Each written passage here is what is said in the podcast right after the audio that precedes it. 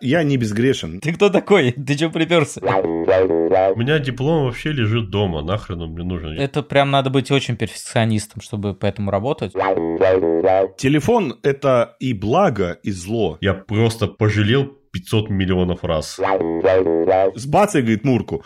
Я сбацал Бетховена. Не хватало только сыра или шоколадки еще ему. Да, к сожалению, мужик сказал, мужик сделал.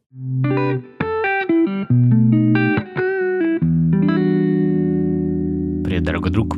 Этот выпуск является логичным продолжением предыдущего. Но и как другие его можно слушать в отдельности и в любом порядке.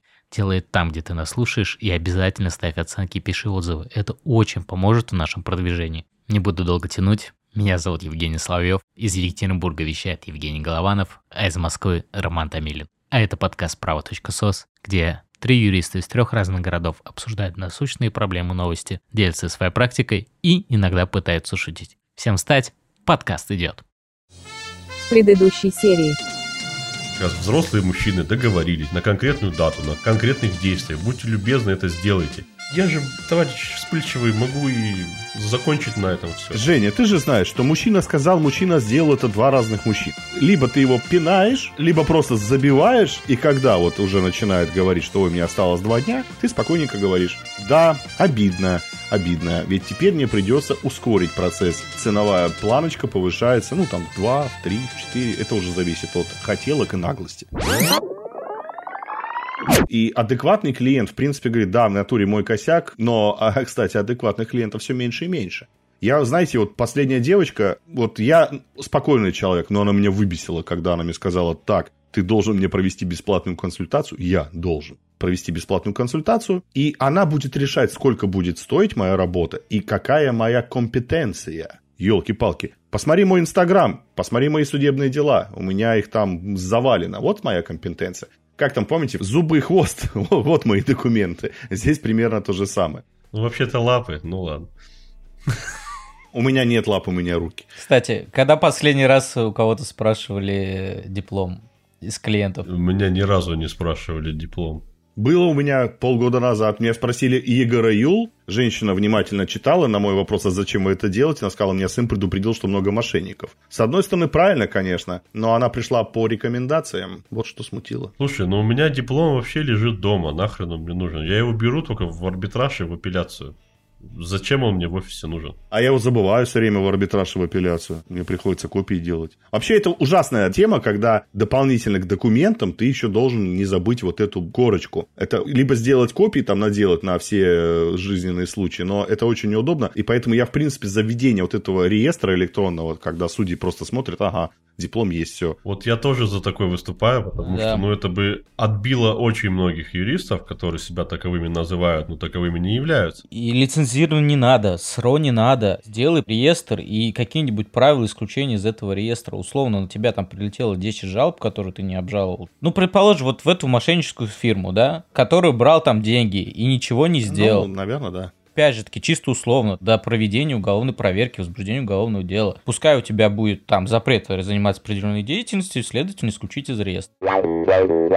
Кстати, ребятки, вот дядя Женя у нас ездил на замечательный, как он говорит по отзывам, семинар, встреча была юристов с психологом на тему профессионального выгорания. Я почему эту тему хочу обсудить? Потому что я не безгрешен. Никто из нас э, не, не бог в юриспруденции, никто не может выиграть дело 100%. Но бывают ситуации, когда действительно вот это профессиональное выгорание, это такая мини-депрессия у нас, у юристов, она отражается на качестве выполнения работы. Я не боюсь об этом признаться, у меня действительно было такое дело, когда я, ну, я считаю, я подставил клиента. Я в течение двух месяцев не мог подать иск, не мог вообще. Навалилось тогда все, развод с женой, потеря там бизнеса, в общем, как-то все шло очень криво, косо. И у меня произошел такой... Э, я потом, я отдал деньги, я извинился, конечно же, но как раз вот в тему реестра, что на такой ситуации, когда у тебя профессиональная деформация происходит, вот выгорание, и, и тебя бах исключают из реестра, это же вообще, в принципе, может тебя лишить средств к существованию. Ну, согласен, согласен. Какие способы вообще рассматривались, если это не является тайной, может, поведуешь нам?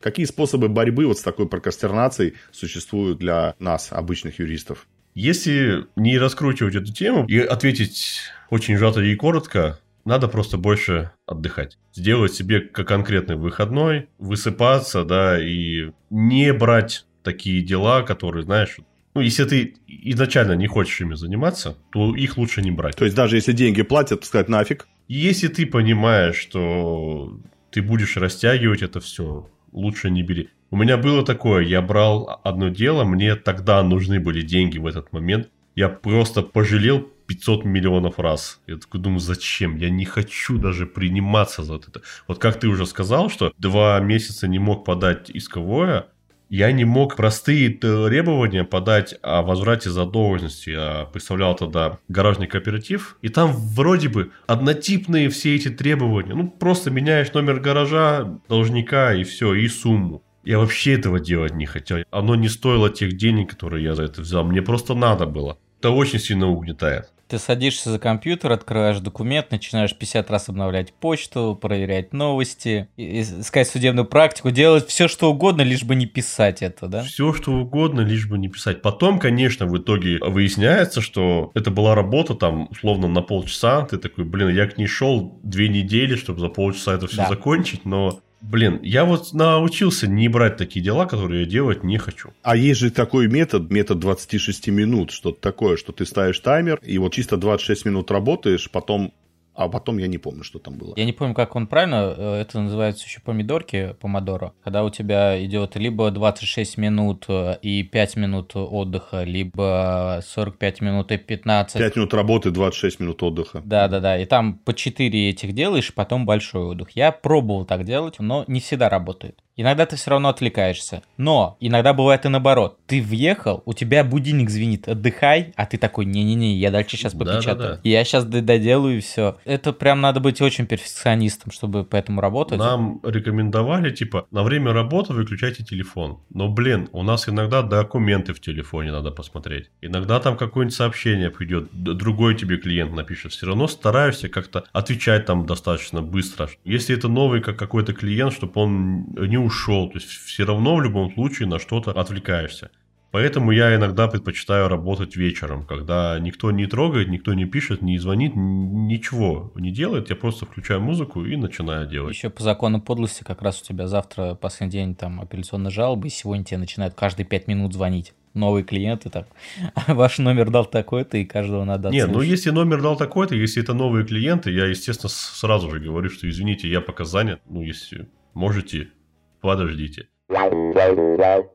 Ехал в поезде в Тюмень вот на днях. Мне позвонил клиент. Мне вот уже выходить. Я смотрю, неизвестный номер я скинул. Вот знаете, эти смс типа да, да, да. не могу типа говорить. Я перед... наберу вам позже. Он через две минуты мне снова звонит. Да кто там, блядь? Говорит, здрасте, я такой-то, такой-то. Я говорю, я сейчас в Тюмени. Либо вечером давайте пообщаемся, либо завтра. Он говорит, ну ладно, хорошо, значит завтра. И все. Завтра я ему не перезванивал. Вроде же ему надо да. мне позвонить, да? Вот вы как считаете, я ему должен был позвонить, или все-таки он сам должен был снова выйти на меня, и мы должны были пообщаться? Зависит от того, что ты ему сказал. Если ты говоришь, перезвоните мне, и он не звонит, тогда ни в коем случае. Но если ты говоришь, что я вам перезвоню, да, к сожалению, мужик сказал, мужик сделал. Нет, я вам перезвоню, я не говорил. Я говорю, мы можем пообщаться завтра. Да, тогда ну... это, конечно, его дело, его интерес, его необходимость.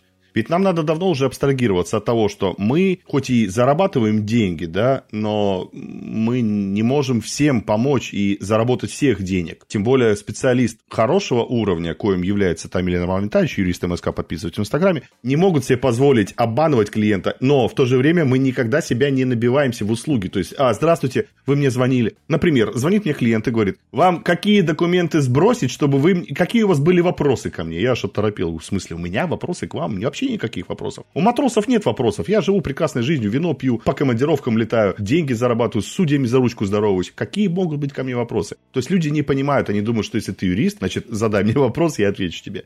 Уважаемые подписчики, уважаемые слушатели, никогда так не делайте с э, юристами. Сразу, без вот этих прелюдий. Там, здравствуйте, э, в двадцатом году я приехала в Москву, э, моя бабушка здесь... Зачем? Давайте конкретику, правильно? Конечно. Да, конечно. Давайте конкретику конечно. сразу, все по существу что мне нужны от вас такие-то, такие-то документы. После их изучения я вам смогу все сказать. Если вы ждете, что я буду это собирать э, за вас, извините, ну, либо за большие хорошие деньги, либо мы вообще тогда не будем с вами работать. И все. Знаешь, у меня э, тут эта женщина. А почему вы к приставу не сходите? Я говорю, мне нужно от вас доверенность. В смысле? Я говорю, ну, а как? Меня, говорю, нахрен пошлют. Ты кто такой? Ты что приперся? Ну, сходите, поговорите, что вам сложно, что ли? Угу. сложно, блядь, поговорить, и приставов. Дозвонись до них сначала. да? Да-да-да. Так Я даже если к ним иду, Жень, я беру большой ценник. Я говорю, я не собираюсь те- терять 3-4 часа своей Несколько жизни в дней, очереди. несколько дней. Я думал, ты скажешь, я беру большой термос и буду сидеть там чаи гонять, да, в очереди, блин. Да-да, вискари, блин. Там на айфоне есть этот э, ночной режим, когда к тебе могут дозвониться только кто в списке избранных. Естественно, это там близкие родственники, не дай бог, что случится. И там автоматически телефон скидывает. Мне раз позвонил, два позвонил, три позвонил. Ну, у меня вы- вылазит пропущенный. Я такой, что такое? WhatsApp, время уже там тоже там после 12. Жень, можешь сейчас говорить, вопрос юридический. Я такой, терпит до завтра? Нет, не терпит. Мы, короче, попали в ДТП, у нас то-то все, пятое, десятое, скоро не едет полиция, нас там делают виновными и так далее, и так далее. И вот здесь иногда, конечно, задумываешься, что, блин, э, иногда ты можешь реально пропустить важный звонок. Хрен с тем, что ты упустил клиента, что не перезвонил. Но, блин, я пока все-таки придерживаюсь того, что если выходной я отключаю телефон, если кто-то из близких чего-то, они найдут, как на меня выйти. Они же иногда реально там в 7 утра звонят. Раз, два, три, ты думаешь, ну если я не взял трубку, ты что, не понимаешь, что ли? Телефон – это и благо, и зло. Потому что, конечно же, мобильная связь – это шикарная вещь, тем более для юриста. Но зло в чем заключается? Пишешь иск, думаешь, ну вот все, настроился, да, как у нас бывает, настроился, и волна пошла, прям ты такой, вау, и все, там, постановление Пленума Верховного Суда, там, наизусть. И тут бах, там, звонок. Ну, например, мама звонит, помните, как там было? Сынок, там, а вот я хотел, ну все, отвлекся, ладно, сел дальше. Тут бах, клиент. А, здравствуйте, помните, я вам звонил месяц назад? Я, кстати, вообще не помню клиентов, которые мне звонят месяц назад. Они начинают историю, вот эту смешную историю. Ну, помните, у нас там машина была в залоге. Я не помню, я честно говорю, ребят, вы, я вас стираю из памяти. У меня память маленькая, 512 килобайт, вот эти вот ячейки под вас занимать неохота. Ладно, все, поговорил. И такой же, тьфу ты, мать его, вот время вышло. Газ правосудия уже сегодня не зарегистрирует исковое заявление. Поэтому вот этот э, совет отключать мобильный телефон, он реально крутой, потому что, с другой стороны, ты дела сделаешь, включишь, да, и потом тебе вот эти все сообщения будут планово. А еще есть такая штука прекрасная для тех, у кого есть возможность. Это нанять менеджера, менеджера, который принимает все эти звонки, расписывает, но не у всех есть. Сейчас у меня такой возможности тоже нету. А жалко. Это было удобно. Ну, кстати, есть еще э, и автоответчик. Я, правда, не тестировал на том же iPhone, Мгм. вроде даже как бесплатный. И ты, у тебя есть функция записать обращение. Делаешь вот это, вот как в Америке, Мгм. вот это вот автоответчик. Выключаешь, и ты говоришь там, здравствуйте, меня зовут э, Тамилин Ра- Роман Витальевич, я такой-то, такой-то юрист. Если вы хотите ко мне обратиться, надиктуйте свою проблему. Я вам перезвоню. Надо попробовать будет. Кстати, ты правильно сказал, если ты сказал, что я перезвоню, то перезвони. Либо если вы перезвоните, то ему надо, он перезвонит. Иногда, конечно, я включал наглость и говорил, что вы мне звонили, пожалуйста, такой-то вопрос, актуальный или не актуальный. Но очень редко это делаю, там, знаешь, это реально, там, если деньги нужны. Но в основном, я, знаете, как говорю, я вам наберу во вторник. Если я во вторник не позвонил, наберите мне в среду. Опять же, вот в ту же пятницу иду в магазин, покупаю там сыр, шоколадки, чего-то там накупил. Ты видел свою Харю-то? Нет, блядь. Ты когда в зал-то пойдешь? Я был В там. магазин он ходит. Чай, шоколад, Сука. а? Ладно, ладно. Я записался в спортзал, кстати, можете меня поздравить, с 26 сентября. Спасибо, спасибо. Я тоже, я записался, я уже килограмм скинул, так что... Килограмм скинул только когда записался? Красавчик вообще. Нет. Надо, надо записаться пять раз. Я э, продлил а- абонемент неделю назад еще на 15 месяцев. По Не выгодной цене. 15. Это же, это же 15. Кого месяцев, да. олигархи в своем да, Екатеринбурге, это блин. период беременности бегемота, насколько я помню, 15 месяцев. Но я тоже записался на индивидуального тренера моего знакомого. Он, ну, я честно сказал, сделай из меня нормального. Аполлона. А, Аполлон. Нет, мне 40 лет, какой Аполлон? Мне исключительно для здоровья. То есть, чуть-чуть пусика подтянуть там. э, ботокс не хочу качать пока, попозже буду. А пока так, чисто займусь здоровым образом жизни. Не, надо, надо, мужики, надо. Тренером заниматься зашибись, потому что ну, там так просто гоняет. Он не дает расслабиться. Ты работаешь на массонабор или на формирование фигуры? Ну, это же взаимосвязано. Есть ребята пауэрлифтинг там? Взрывная сила или объем мышц? О. Э, Бодибилдинг больше, наверное. Ну, как бы силу... Ну, смысл тут только силу тягать. Ну, смысл. Если ты не выступаешь, если ты не выступаешь А мы юристы, мы понимаем, что сила не решает. Абсолютно верно. Тоже не понимаю. Говорю, ребята, а зачем вы качаетесь? Они, Да. я могу там. А говорю, зачем? Или боксеры, я могу в глаз. А зачем? Это 115 116 УКРФ. Это в лучшем случае. Может, и 111 и 105. Слушай, если ты, ты мужик, блин, ты должен. Ты обязан, по факту. И мне тебя жаль. Да, гладиаторские бои в тренде у некоторых наших коллег. Да, что-то мы вообще ушли. Ну, кстати, вот зал, если мы говорим про прокрастинацию и выгорание, наверное, зал это одно из тех средств, которые, в принципе, Помогают. может помочь. Ты мозг выключаешь, да, потому что ты куда ты идешь по работе, вроде отдыхаешь, думаешь, а как ты мне делал, как мне что обжаловать? Блин, а мне клиент позвонил, не позвонил. В зал пришел, тебе некогда. Ну, сто процентов. Агрессию на штанге снял, тем более, да. вот. Да. Особенно с тренером, да, он не дает просто остановиться. И на самом деле в зале самое сложное это взять Да, сумку и да, пойти да, туда. да. Даже после тяжелого рабочего дня домой просто ходишь на взводе, вот э, как бы после дня думаешь, как, как бы никого не, э, не пришибить, хотя бы словесно, да. Но надо взять сумку и А вот в зале уже легче, да? Выходишь уже такой, оп, нормально. вес прям, я прям сдуваться начал на э, глаза. В зеркало смотришь, когда и, и здесь вроде больше, и руки, и как бы живот Ну, в приятно, себя да. приходит. Но это еще самоуверенность дает. Да, да, да. Однозначно. Вот даже когда, понимаешь, даже в зале суда, когда заходишь, и ты такой, блядь, большой дядька, да, там все такое. Мне однажды на одном процессе я сидел перед судьей, а за мной сидела клиентка. Я такой встал, такой бу-бу-бу-бу-бу, там все. И потом, короче, клиентка встала такая. И мне судья, представите, сядьте, пожалуйста, мне не видно вашего клиента вообще. Кстати, знаете, что я заметил? Вот именно даже с залом. У меня очень много народу в институте, в академии, где я учился. Все ходили. Все такие на спорте, на протеине, все нормально, все по расписанию. Даже с работы пытались совмещать, все нормально. Сейчас смотришь, женился, пузом оброс. Я говорю, а что зал? Он говорит, у это что такое вообще? Я уже, говорит, и не помню, что это такое. Поэтому найти в себе силы и реально после работы, по- позаниматься каким-либо иным хобби, не обязательно спортзалом, это надо еще уметь. Во-первых, ты переключаешься, голову выключаешь, а во-вторых, да ты и развиваешься, и ты не будешь тем самым занудой, который только вот юриспруденцией занимается. Вот. Вы же еще тут это, вы же у меня пианисты, молодцы. Пианин продал? Да, нормальный клиент пришел, сказал, вау, сбацай, говорит, Мурку. Я сбацал Бетховена, и все, Музыка, да, действительно, она очень сильно... вбивает агрессию, да. Очень сильно. Особенно, когда ты вот уже доучил какое-то произведение и можешь его целиком сыграть, особенно если оно тебе самому Заходит, очень мгм. сильно нравится, там из фильма какой-нибудь, да, там, или просто какая-то композиция, и ты сам ее играешь, и она получается, это очень большое удовольствие. Ну, ты, это своего вида медитация. Психика требует, да, вот эту медитацию. Но вот Женя правильно сказал, я могу всю ночь играть, например. Ну, это кайфово просто. Особенно наушнички наденешь, и все, и пошел. Психологи, кстати, советуют э, начинать день вот именно с музыкальной игры, потому что 15 минут игры на пианино, оно восстанавливает тебе психику на весь день. Так же, как и книжки, кстати. Книжки тоже. Ну, кстати, про книжки находите Да, время? да. Почитайте. А как вообще. же? Я на унитазе полтора часа сижу. Конечно, я нахожу время для книжки. У меня там, хоп, Ну, ты, ты, ты счастливый человек, который в ТикТоке не залипает.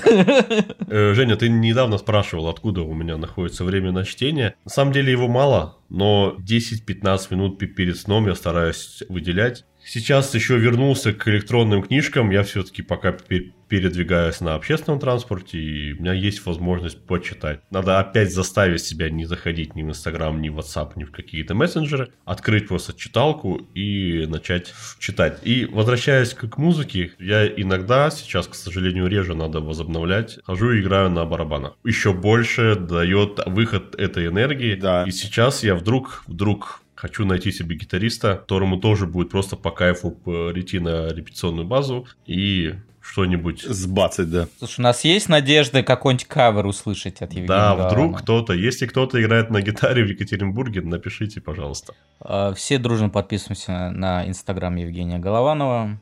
И Роман Томилина и Евгений Славьев. Я иногда балуюсь театром, иногда это публикую, иногда что-нибудь напишу, какой-нибудь пост. Но пока ты не играешь ни на какой дудке, я так понимаю. Слушай, я всю жизнь хотел научиться играть на гитаре. А, У нас замечательная музыкальная школа на- в моем населенном пункте. а, На весь мир там по Европе колесит. Но там нельзя было чисто на гитаре, там надо было обязательно либо фортепиано, либо духовые гитары дополнительные. Я, короче, туда не пошел. И сейчас я все хожу мимо музыкального магазина, думаю, надо купить.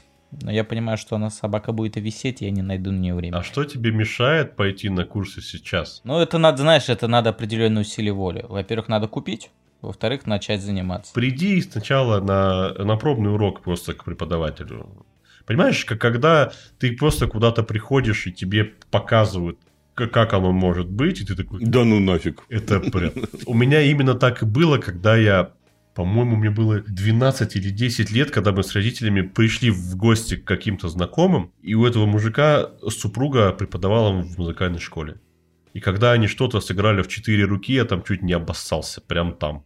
Я говорю, я хочу только на фортепиано, мне нахер больше ничего не нужно. Надо. Надо, надо, надо. Надо и книжки читать, надо и на гитаре играть, и вот театр. И подкаст надо будет тоже. Москва чем хорошо, ты в метро, когда едешь, ну, путь занимает там 40-50 минут. Вот в этом плане очень удобно. Я, кстати, не люблю электронные книжки, я люблю вот э, бумажную, печатную продукцию. И это время ты едешь, читаешь, реально классно, там, за одну там поездку можешь 20-30 страниц прочитать. Когда я э, ездил на автобусе, я тоже читал. Купил машину. Да, потом в какой-то момент я нашел для себя подкасты. И стал слушать подкасты. А сейчас я купил машину, я пробовал Ну, аудиокниги, тяжело. я вообще не Мгм. могу сосредоточиться.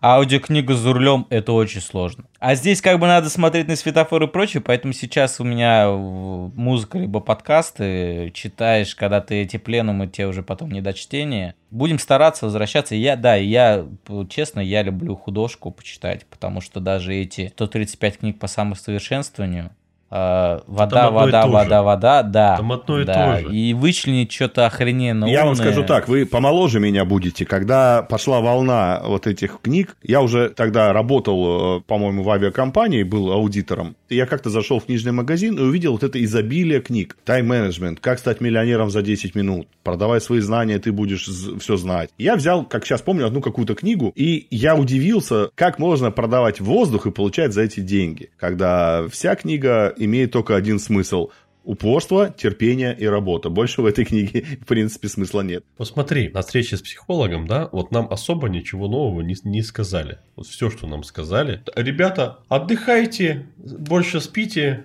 и не перенапрягайте. Вот такая была суть. В общем, юристы тоже люди. э, Любите своих юристов. Дорогие юристы, любите свою работу, не загоняйтесь. Все денег не заработаешь. Выгореть всегда успеем. В два метра под землей, как сказал Евгений Евгеньевич, побывать успеем. Слушайте наш подкаст, подписывайтесь. Всех обнимаем. Всем пока.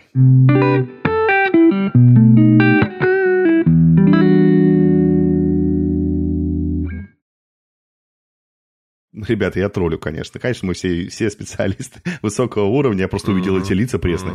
Вот. А такая рекламка была запущена. Ладно, заново перезапишу. Не проблем.